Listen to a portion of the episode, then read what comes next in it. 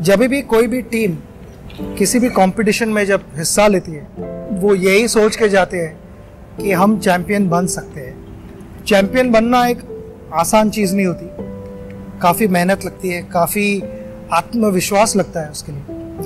और मैं समझता हूँ कि जैसे हमें 2003 में हम न्यूजीलैंड में खेल रहे थे और न्यूजीलैंड में कुछ इतना अच्छा टाइम नहीं बिताया बिताया हमने।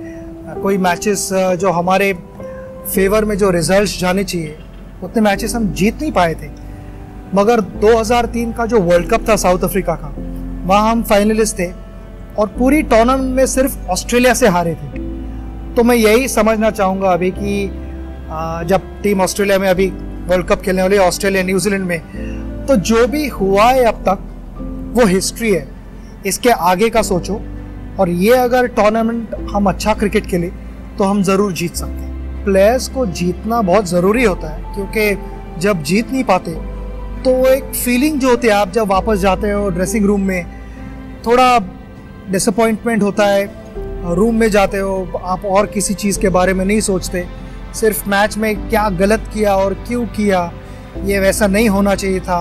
ये सारी चीज़ें आपके दिमाग में चल रही होती है। तो वो एक फीलिंग अच्छी नहीं होती, मैं यही कहना चाहूँगा। और और जब जीतते हो तो वो एक आत्मविश्वास ऐसा हो बन जाता है कि आप मुश्किल से मुश्किल सिचुएशन में से बाहर निकल आने की आपको शक्ति मिल जाती है। जब आप जीत रहे होते हो तो कोई भी चैलेंज आपके सामने आए। मैं अलग तरह का एग्ज़ाम्पल देना चाहूँगा। ये टेस्ट क्रिकेट का एग्ज़ाम्पल है। मगर हम उस समय हम अच्छा क्रिकेट खेल रहे थे। हम वर्ल्ड नंबर वन थे टेस्ट क्रिकेट में। और उस समय हम न्यूजीलैंड में खेल रहे थे। नेपियर में टेस्ट मैच थी। और हमें फॉल ऑन दिया गया था। दो दिन के ऊपर ज़्यादा टाइम बाकी था, मुझे लगता है सवा दो, ढाई दिन बाकी थे। और उस समय हमें गैरी कस्टन ने यही कहा कि यही यही टाइम है। अगर आप जो अपना कैरेक्टर है और जो आपकी ग्रिट है, जो फाइटिंग स्पिरिट है, वो सारी चीज़ें दिखाने का ये मौका है। कर दिखाओ। और हमने वो टेस्ट मैच ड्रॉ किया था, हमने ढाई दिन बैटिंग की थी।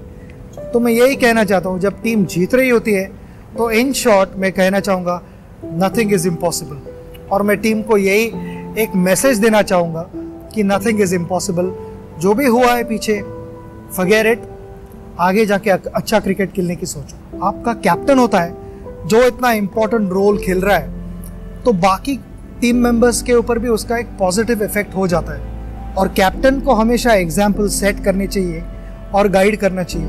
अगर कैप्टन खुद अच्छा परफॉर्मेंस दे पा रहा है तो वो एक टीम के पास भी एक अलग से एक एनर्जी आ जाती है। और मैं यही समझना चाहूँगा, वो इम्पोर्टेंट है। कभी कभी बैट्समैन जब रन बना रहा होता है तो उसको खेलते रहना बहुत ज़रूरी होता है। तभी इंजुरी अनफॉर्चुनेटली आ जाती है। तो फिर वापस यू नो मैं कहूँगा नहीं कि ज़ीरो से शुरू करना पड़ता है। जब किसी ने रन बनाए हो तो मे बी फिफ्टी परसेंट आपको थोड़ा पीछे ले जाता है मोमेंटम तो वहाँ से वापस कई बैट्समैन ईजिली कर पाते, कई कई बैट्समैन वहाँ से खो जाते, खो पाते अपना मोमेंटम हाँ एक कभी कभी ऐसा पैच आ जाता है बैट्समैन का कि आपके रन नहीं होते, आपका थिंकिंग थोड़ा सा चेंज हो जाता है और एक पॉजिटिव एनर्जी जो कहते हैं वो बॉडी में फ्लो नहीं कर रही होती है तो वो आपके मूवमेंट्स को थोड़ा रेस्ट्रिक्ट करती है और कभी कभी वो दिखाई देता है। मगर एक इनिंग लगती है कोई भी बैट्समैन को पूरा उसका कॉन्फिडेंस और उसका प्लानिंग उसकी थिंकिंग चेंज होने में। और चैलेंजेस से भागेंगे नहीं चैलेंजेस को एक्सेप्ट करेंगे और चैलेंजेस को फेस करके उनको डिफीट करने की कोशिश करेंगे। हर बार कोई भी बैट्समैन का प्लान सक्सेसफुल नहीं होता। कभी कभी आप जाते हो कभी कभी आपका प्लान फेल होता है। कोई कोई आप, एक जो बैट्समैन कहते हैं कि रिलीज़ शॉट जिससे दरवाजे खुल जाते हैं रन्स के, वो कभी कभी खेलते हुए आप आउट हो जाते हो तो यू नो क्रिटिसाइज़ करते हैं सब कि ये शॉट खेलने की क्या ज़रूरत थी।